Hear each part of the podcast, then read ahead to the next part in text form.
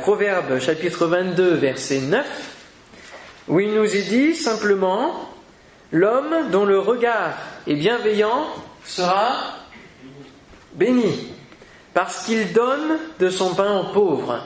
L'homme dont le regard est bienveillant sera béni. Et la question que j'aimerais poser ce soir pour chacun d'entre nous, c'est qu'y a-t-il dans votre regard? Qu'est-ce qu'il y a dans votre regard? Qu'est-ce qu'on peut y lire? Qu'est-ce qu'on peut lire dans vos yeux quand on vous regarde? Qu'est-ce qu'on peut lire? Mais lorsque l'on regarde tous ceux qui sont autour de nous, lorsque l'on regarde le monde, lorsque l'on regarde les gens qui sont autour de nous, quel regard on porte sur eux? Qu'est-ce qu'il y a dans notre regard au moment où nous regardons les gens? Dimanche, j'étais euh, près de la Vache Noire pour euh, euh, dîner et il y avait une personne qui est arrivée à un moment donné et qui avait une apparence, on va dire, spéciale, même très spéciale. Une espèce de, short, plein, plein de trucs dans la tête et qui parlait un petit peu bizarrement. Et sur le premier abord, j'ai eu un premier regard. Et je me suis dit, oula, là, comme on dit, c'est du lourd, d'accord? On comprend, hein? Et puis après, je me suis dit, oui, mais cette personne-là, elle est créée par Dieu, et il y a un autre regard à avoir. Et la question que Dieu veut nous poser, c'est qu'est-ce qu'il y a dans ton regard? Qu'est-ce qu'il y a dans ton regard? Et on va voir quatre regards différents qui peuvent euh, donc être euh, notre situation Premièrement, c'est le regard du pharisien. Et là, on va aller dans l'évangile de Luc, au chapitre 7. Là, je vais vous faire un petit peu naviguer dans la parole de Dieu. Évangile de Luc, chapitre 7, versets 37 à 39. Trois versets où on va avoir un premier regard. C'était le premier regard que j'ai eu. Luc, chapitre 7, versets 37 à 39. Même 36 pour bien comprendre le contexte. Un pharisien pria Jésus de manger avec lui. Jésus entra dans euh, la maison du pharisien et se mit à table. Et voici une femme pécheresse qui se trouvait dans la ville, ayant su qu'il était à table dans la maison du pharisien, apporta un vase d'albâtre plein de parfums et se tint derrière aux, pieds de Jésus. Elle pleurait, et bientôt elle, elle les mouilla de ses larmes, puis les essuya avec ses cheveux, les baisa et les oignit de parfum. Le pharisien qui l'avait invité, voyant cela, dit en lui-même, si cet homme était prophète, il connaîtrait qui et de quelle espèce est la femme qui le touche. Il connaîtrait que c'est une pécheresse. Jésus prit la parole et lui dit, Simon, j'ai quelque chose à te dire. Maître, parle, répondit-il. On va pas tout lire parce que l'histoire est un peu plus longue. Mais en gros, il va lui parler avec une parabole et il va lui expliquer que le regard qu'il a n'est pas le bon. Et l'auteur du texte nous précise bien et, nous montre bien cette histoire au travers du regard du pharisien, au travers du regard de l'invité, parce qu'il va dire une femme pécheresse. Et c'est comme ça que le pharisien la voit. Alors que Jésus ne la voit pas comme une femme pécheresse. D'accord? Et on voit que l'auteur ici se met vraiment dans la peau de ce pharisien qui invite Jésus et qui voit cette femme qui arrive, qui débarque en gros dans le repas du pharisien, déjà première erreur pour euh, cette femme-là, d'accord? Et qui va se mettre à, faire euh, en gros son cinéma, comme le pharisien pourrait le voir aussi. Il va dire mais qu'est-ce qu'elle est en train de faire? C'est une femme pécheresse. Et en voyant cela, comme il est dit, hein, voyant cela, il va donc construire un raisonnement suite à son regard, il va construire un, jugement. Et c'est le premier regard que l'on peut avoir, frères et sœurs, lorsqu'on regarde peut-être les autres, qu'ils soient croyants ou non croyants, nous regardons peut-être avec ce regard-là en disant mais c'est pas possible.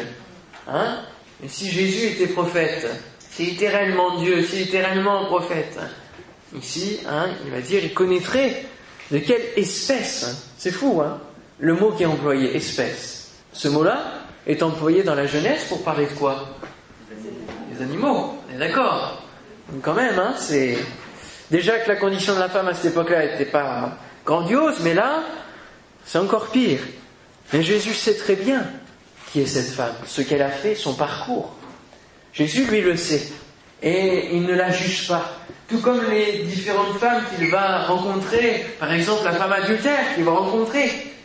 Il ne va pas la juger, Il connaît les péchés qu'elle a commis, mais quel homme, quelle femme n'a pas commis de péché? Seul Jésus, seul Jésus. Et lui seul peut se permettre de dire quelque chose. Seulement nous, lorsque nous regardons peut-être certains, lorsque nous regardons peut-être une personne nouvelle arriver, et qui peut-être euh, au niveau des habits c'est moyen, au niveau de la coiffure c'est spécial, au niveau de la dégaine générale, bon, ça laisse à désirer. Ben, tous ces jugements, tout, tout ce regard-là, va façonner en nous un jugement. Et un jugement qui n'est pas correct, qui n'est pas vrai, qui ressort de l'apparence, de ce que nous voyons de l'apparence. Et ce regard-là, frères et sœurs, il ne faut pas que nous l'ayons. C'est un regard que nous avons l'habitude d'avoir lorsque nous ne sommes pas chrétiens. Et c'est le regard que nous avons l'habitude d'avoir, du coup, lorsque nous rentrons dans la vie chrétienne. Mais c'est un regard avec lequel nous devons nous détacher, que nous ne devons plus avoir, que nous devons apprendre à refuser. D'accord? Amen. Lorsque le prophète est allé pour oindre le prochain roi, qu'est-ce qui s'est passé? Dieu lui a fait comprendre que ce n'était pas sur l'apparence qu'il devait juger ou analyser la situation, mais c'était selon le cœur et selon surtout le, cœur de Dieu qui se transmettait au cœur du prophète par rapport au cœur de celui qui était choisi.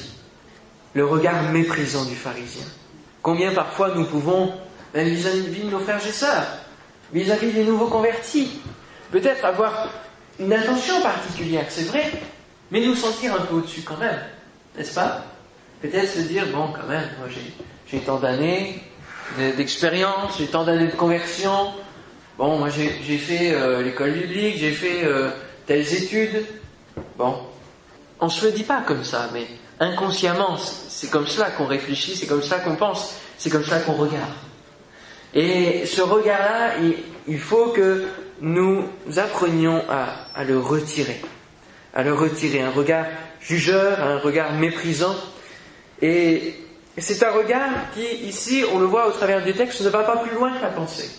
C'est-à-dire, il se permet de regarder, de juger, mais il, ne va pas en dire mot. Et même si on ne dit rien, lui là-haut, il sait, il entend. Hein. La preuve, Jésus a bien entendu, il va lui répondre en conséquence. Même si le pharisien n'a rien dit.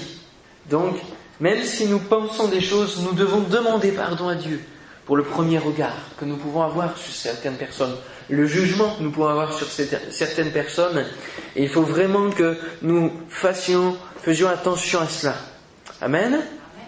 Alors je ne vais pas aller plus longuement sur ce regard-là, on va aller de mieux en mieux.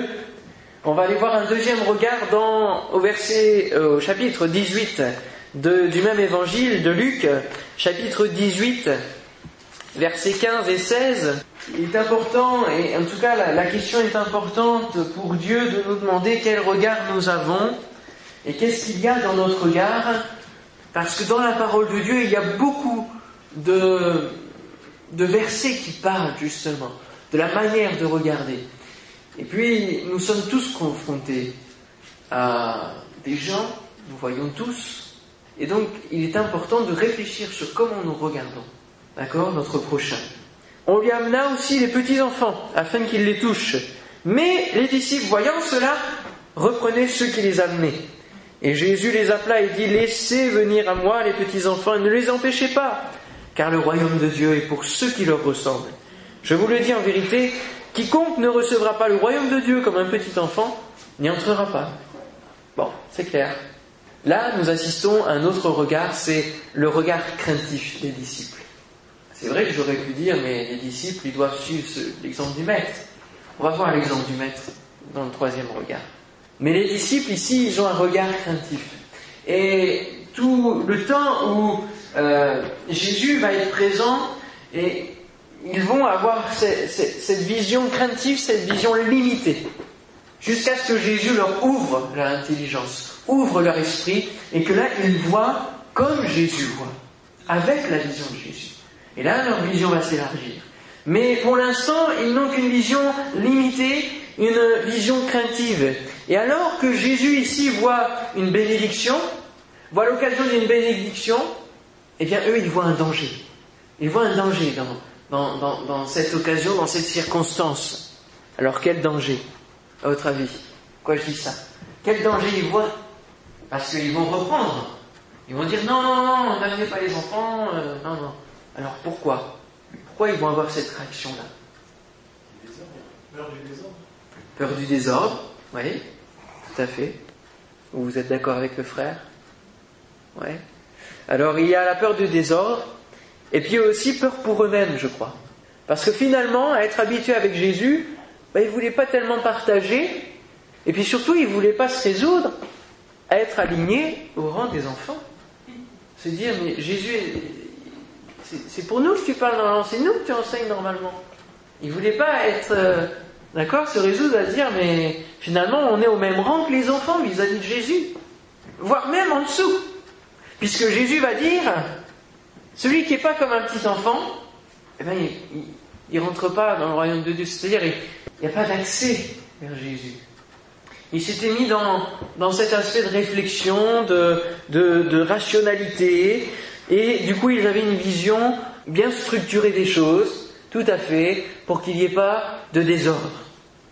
Alors, comment considérons-nous les enfants dans nos églises, nos propres enfants? C'est une question que nous pouvons avoir, n'est-ce pas?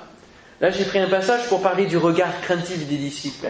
Mais c'est un passage qui est combien important, et Jésus va dire, laissez venir à moi les petits enfants. Mais est-ce que dans l'église, on les laisse venir au Seigneur? Ou est-ce que nous, adultes, ah, c'est nos réunions, c'est euh, les prédications, etc. Est-ce qu'on les laisse venir au Seigneur? Non, non, restez à la maison parce que la prédication, vous n'allez pas comprendre. Restez à la maison, jouer, etc. On les laisse, oui, on les laisse mais euh, on les laisse faire ce qu'ils veulent. C'est peut-être pas la bonne solution non plus. je sais que lorsque j'étais enfant, j'ai jusqu'à 18 ans, j'allais à l'église avec mes parents parce que j'étais sous leur responsabilité.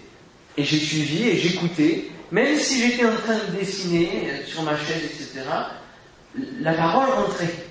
Et euh, ne croyez pas que les enfants, alors que je peux prêcher ce genre de message-là, ne comprennent pas.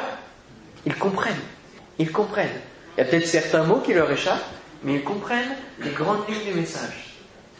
Et il y a, euh, par exemple, je connais un enfant qui, euh, ouais, à l'âge de, 7-8 ans, avait tout compris du message d'évangélisation et le père était complètement étonné. Il a su lui restituer tout, tout le message. Et avait compris les conséquences pour sa vie et ce qu'il fallait faire du coup. Vous voyez? Et quand j'étais dans la petite assemblée de Pauillac, il n'y avait pas d'école du dimanche parce que bah, il n'y avait pas euh, assez d'enfants, il n'y avait pas de, salle euh, adéquate pour le faire. Eh bien, ils écoutaient le message, ils me regardaient fixement, et je savais que fallait pas je me loupe, hein, parce qu'ils étaient concentrés. Donc, quelle place laissons-nous à nos enfants? C'est une question qu'il faut se poser. Quel regard avons-nous sur les enfants? Quel regard avons-nous sur la jeunesse? Qu'est-ce qu'on leur laisse faire? Est-ce qu'on les laisse aller vers le Seigneur? Ou est-ce qu'on se dit non, ça c'est réservé aux adultes, c'est réservé à ceux qui, comprennent bien les choses, qui sont spirituels hmm. Ouais. Mhm. Vous connaissez les TTS Ici, non? Voilà. Très, très spirituel. J'ai appris ça à l'ITV. Quand je suis arrivé à l'ITV, on m'a parlé de ça. Je ne connaissais pas. Hmm. Bon. Et très, très spirituel. Bon, oui, ils ont besoin de redescendre de, trois ou quatre étages, hein, au niveau de leur foi et de, d'avoir la foi d'un enfant. Le regard craintif des disciples, que ce soit pour les enfants ou pour autre chose, nous pouvons l'avoir aussi. Lorsqu'un don spirituel est un petit peu trop emporté, oulala, là alors, alors on va mettre un peu de musique pour, euh, pour couvrir un peu, ou le pasteur va prendre la parole pour couvrir parce que on ne sait pas ce qui peut se passer. Hein N'est-ce pas?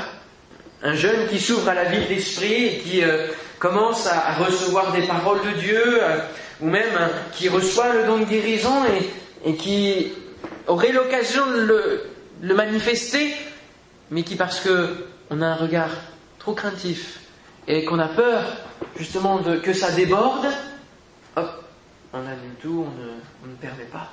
Frères et sœurs, peut-être que vous êtes dans ce cas-là où vous avez reçu des choses et que par les conditions peut-être de certaines réunions ou de certains leaders aussi, on ne vous permet pas de, l'exprimer.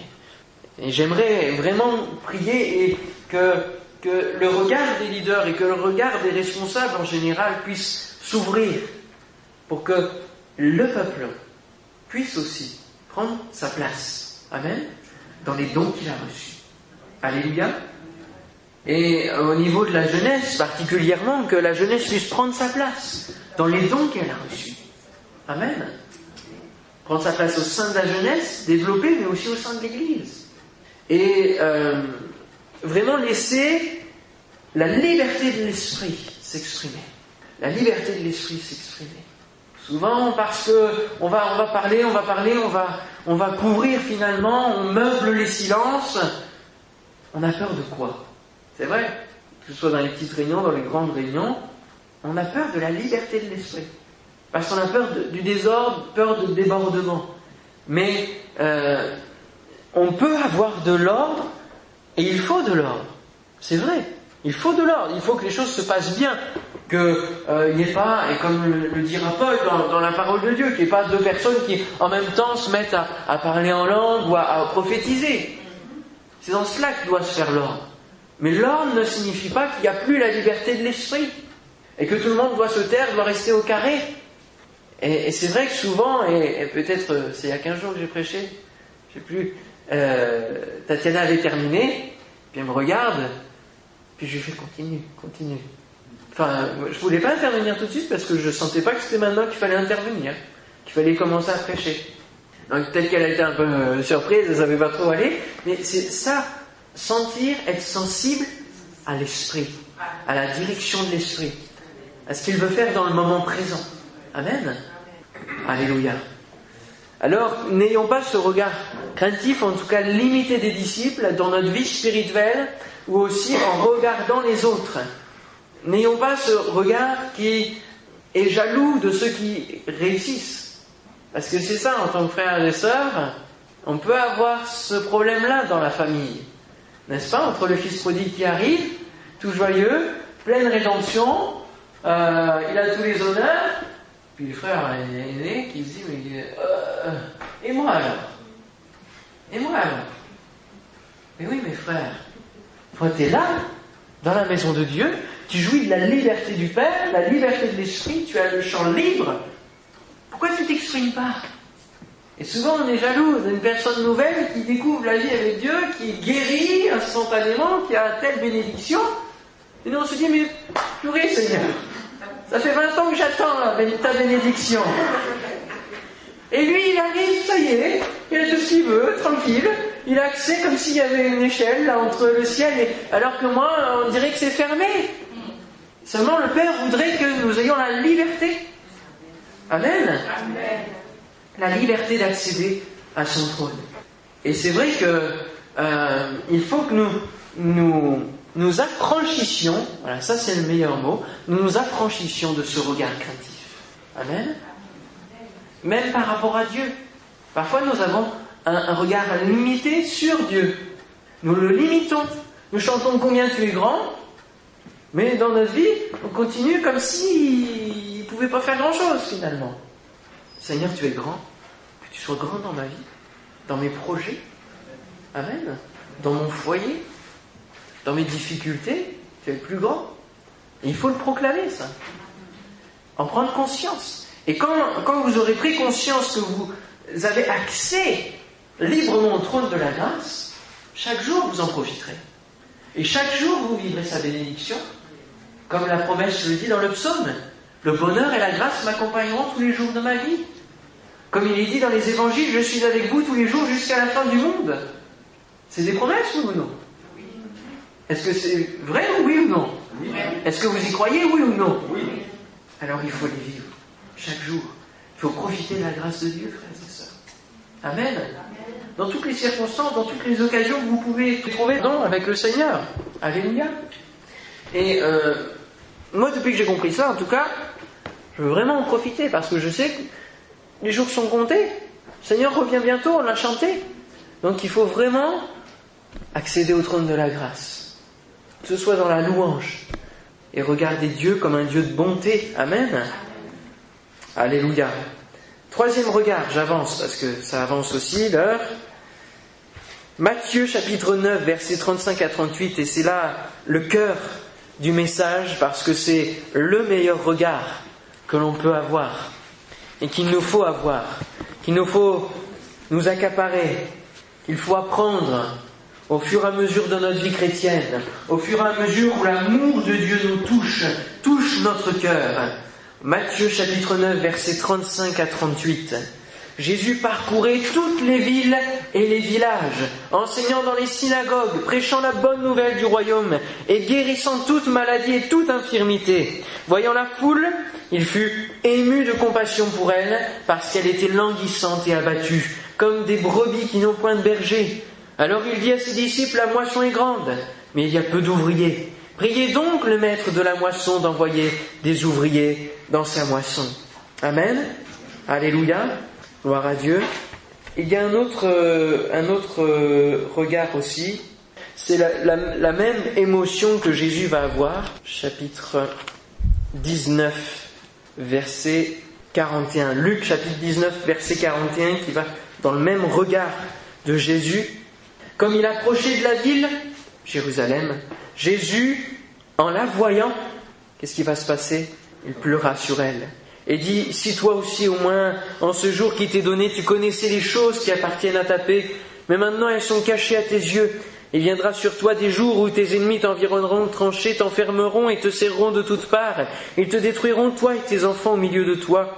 Et ils ne laisseront pas en toi pierre sur pierre parce que tu n'as pas connu le temps où tu as été visité. Et frères et sœurs, la, la France ne connaît pas le temps où elle est visitée, et elle n'est peut-être pas visitée parce que notre regard n'est pas le bon. il faut que nous soyons visités aussi, pour que notre regard change, amen, pour que notre vision change, et pour que nous soyons dans la même vision et que nous ayons dans notre regard la même émotion qui peut être lue dans le regard de Jésus. Le regard ému de Jésus. Le cœur de Jésus est ému par ce qu'il voit il voit quoi? Une foule languissante et abattue. N'est-ce pas la vision que nous pourrions avoir de ce pays? Languissant, abattu, peiné, dépressif, suicidaire, ne sachant pas où aller, sans aucun repère, et dont la, société et l'État n'améliorent pas les choses, mais déconstruisent petit à petit tous ces repères-là. Et alors nous essayons de nous accrocher à ce qui peut nous sauver. Combien le mot espoir est un mot qui retentit et fait écho dans les cœurs, parce que les gens sont en recherche d'espoir. Alors quel est notre regard sur cette foule? Est-ce que nous voyons une foule qui va vers l'enfer et puis finalement tant pis pour eux? Est-ce que nous voyons une foule où nous disons, ils sont tellement nombreux, qu'est-ce qu'on peut faire? Notre action ne sera qu'une goutte d'eau dans l'océan de ce péché. Ou est-ce qu'on dit c'est une bande de, scélérats, une bande de pêcheurs, hein, il ne faut pas qu'on soit contaminé par eux? Comment voyons-nous ceux que nous rencontrons dans le bus, ceux que nous rencontrons lorsque nous marchons sur le trottoir, hein, lorsque nous sommes dans le métro, ceux dont le regard n'a plus aucune étincelle, dont le regard est vide. Et regarde là, ils sont là. Il n'y a plus rien qui les motive, plus rien qui, qui les remet en vie. C'est des regards morts. Comment nous les voyons? Voyons-les comme Jésus les voit et que notre cœur soit prêt pour qu'en les voyant, il se passe quelque chose. Parce que dans l'histoire du Samaritain, et c'est le quatrième regard que l'on va voir, au chapitre 10 de Luc cette fois-ci, il y a différents regards, mais pas les mêmes réactions, Luc chapitre 10, verset 25. Un docteur de la loi se leva et dit à Jésus pour l'éprouver, Maître, que dois-je faire pour hériter la vie éternelle? Jésus lui dit, Qu'est-il écrit dans la loi? Qui élis-tu? Il répondit, Tu aimeras le Seigneur ton Dieu de tout ton corps, de toute ton âme, de toute ta force, de toute ta pensée, et ton prochain comme toi-même. Tu as bien répondu, lui dit Jésus, et fais cela et tu vivras. Mais lui, voulant se justifier, dit à Jésus, Et qui est mon prochain? Jésus reprit la parole et dit, Un homme descendait de Jérusalem à Jéricho il tomba au milieu des brigands qui le dépouillèrent, le chargèrent de coups, s'en allèrent, le laissant à demi-mort. Un sacrificateur qui, par hasard, descendait par le même chemin, ayant vu cet homme, passa outre. Un Lévite qui arriva aussi dans ce lieu, l'ayant vu, passa outre. Mais un Samaritain qui voyageait, étant venu là, fut ému de compassion lorsqu'il le vit. Il s'approcha et banda ses plaies, et y versant de l'huile et du vin, puis il le mit sur sa propre monture, le conduisit à une hôtellerie et prit soin de lui. Le lendemain, il tira deux deniers et le donna à l'hôte et dit Aie soin de lui, et ce que tu dépenseras de plus, je te le rendrai à mon retour. Lequel de ces trois te semble avoir été le prochain de celui qui était tombé au milieu des brigands? C'est celui qui a exercé la miséricorde envers lui, répondit le docteur de la loi. Et Jésus lui dit Va, et toi, fais de même. Amen. Alléluia. Nous assistons à trois regards différents. Le sacrificateur, le lévite, le samaritain. Ce sont les trois hommes qui vont voir cet homme à demi-mort, cet homme blessé. Et les trois vont le voir. Mais chez les deux premiers, ce regard va peut-être provoquer une émotion, mais il ne nous a rien dit. Peut-être que pour certains, l'un ou l'autre, il va y avoir aucune, aucune émotion. Il est à demi-mort, il est peut-être même mort. Je passe. Je suis sacrificateur, je ne peux pas me souiller en touchant ce mort, ce demi-mort. J'avance. Je suis sacrificateur. Je suis saint, je ne peux pas. C'est peut-être le prétexte qu'il s'est donné. Le Lévite va passer, il va voir peut-être qu'il va avoir son cœur touché, parce que c'est un Lévite, c'est un adorateur. Et son cœur, normalement, est prêt à adorer Dieu. Peut-être que son cœur va être touché, mais c'est pareil. Ce cœur touché ne va pas amener à une action. Alors que le troisième, le Samaritain, lui qui est un ennemi des Juifs, va passer par là, va voyager par là, alors que cet homme à demi-mort est sûrement un Juif, puisqu'il sort de Jérusalem. On peut se douter qu'il est Juif, ça ne nous est pas dit. Et Samaritain, on sait que c'est des ennemis. Mais malgré le fait que ce soit des ennemis, peu importe qui est cet homme qui est là allongé, le Samaritain va agir comme si c'était son frère, comme si c'était son père, il va agir. Et son cœur va être, on a lu quoi? Ému de compassion. Ému de compassion. C'est-à-dire que cette émotion va produire quelque chose. Compassion, ça veut dire souffrir avec. Souffrir avec. Et pour souffrir avec, ça amène à, une action. Et le Samaritain va faire une action. Et euh, notre action dépend de notre regard, de la manière avec laquelle nous regardons le regard que nous portons sur ceux qui sont comme morts, sur les âmes qui sont comme mortes. Quel regard nous portons sur eux? Qu'est-ce qu'il y a dans notre regard? Qu'est-ce que Dieu peut lire? Qu'est-ce que je peux lire sur votre regard, dans votre regard, lorsque vous êtes face à des âmes perdues? Qu'est-ce que qui se passe en vous? Qu'est-ce qui se passe dans votre regard? Est-ce qu'il y a une flamme qui se qui est là et qui est le fardeau des âmes perdues, cette flamme qui vous motive à agir pour eux en allant parler de l'évangile, en les interpellant, en leur disant mais Jésus vous aime, et peut-être que cette seule parole va produire quelque chose dans cette vie. Qu'est-ce qui, vous motive? Est-ce que c'est le regard des circonstances? Et du coup, allez, euh, je dois y aller, j'ai pas le temps, euh, je dois sortir à cette euh, rame-là, il est trop tard. Je ne peux plus rien faire, plus rien dire. Je sors. Combien ça nous arrive, hein, n'est-ce pas? On a un cœur, on est touché. On s'est dit, cette personne-là, vraiment. Et puis, tout de suite, on se trouve des, excuses, des prétextes. On se dit, bon. Et puis on se dit, on sort la rame du bus, peu importe d'où on est. On, il est trop tard, on se dit Seigneur, que tu puisses la que, quelqu'un lui parle. Le Seigneur pourrait nous répondre euh, Je t'ai pas envoyé là pour lui parler Je t'ai pas envoyé pour euh, témoigner, pour agir, pour que tu agisses. Qu'est-ce qui est le plus important pour nous, les circonstances ou les âmes? Le poids des âmes, le prix des âmes, en tout cas leur destinée. Parce que les personnes que nous rencontrons, nous ne savons pas si peut-être dans une demi-heure, ce qui se passera pour elles, pour leur vie, et donc pour leur éternité. Et je ne sais plus si j'ai eu l'occasion de vous prêcher, en tout cas je vous le prêcherai un jour, que nous avons une responsabilité envers les âmes que Dieu nous envoie. Nous avons une responsabilité. Alors, ça demande du courage Oui, ça demande du courage. C'est vrai, ça demande du courage. Mais quelle sera notre récompense dans le ciel vis-à-vis de ce courage, n'est-ce pas? Et donc, euh, il, faut que, que nous allions vers les âmes que Dieu nous donne, où seuls nous, nous savons certaines situations. Des collègues de travail qui, vous confient des choses.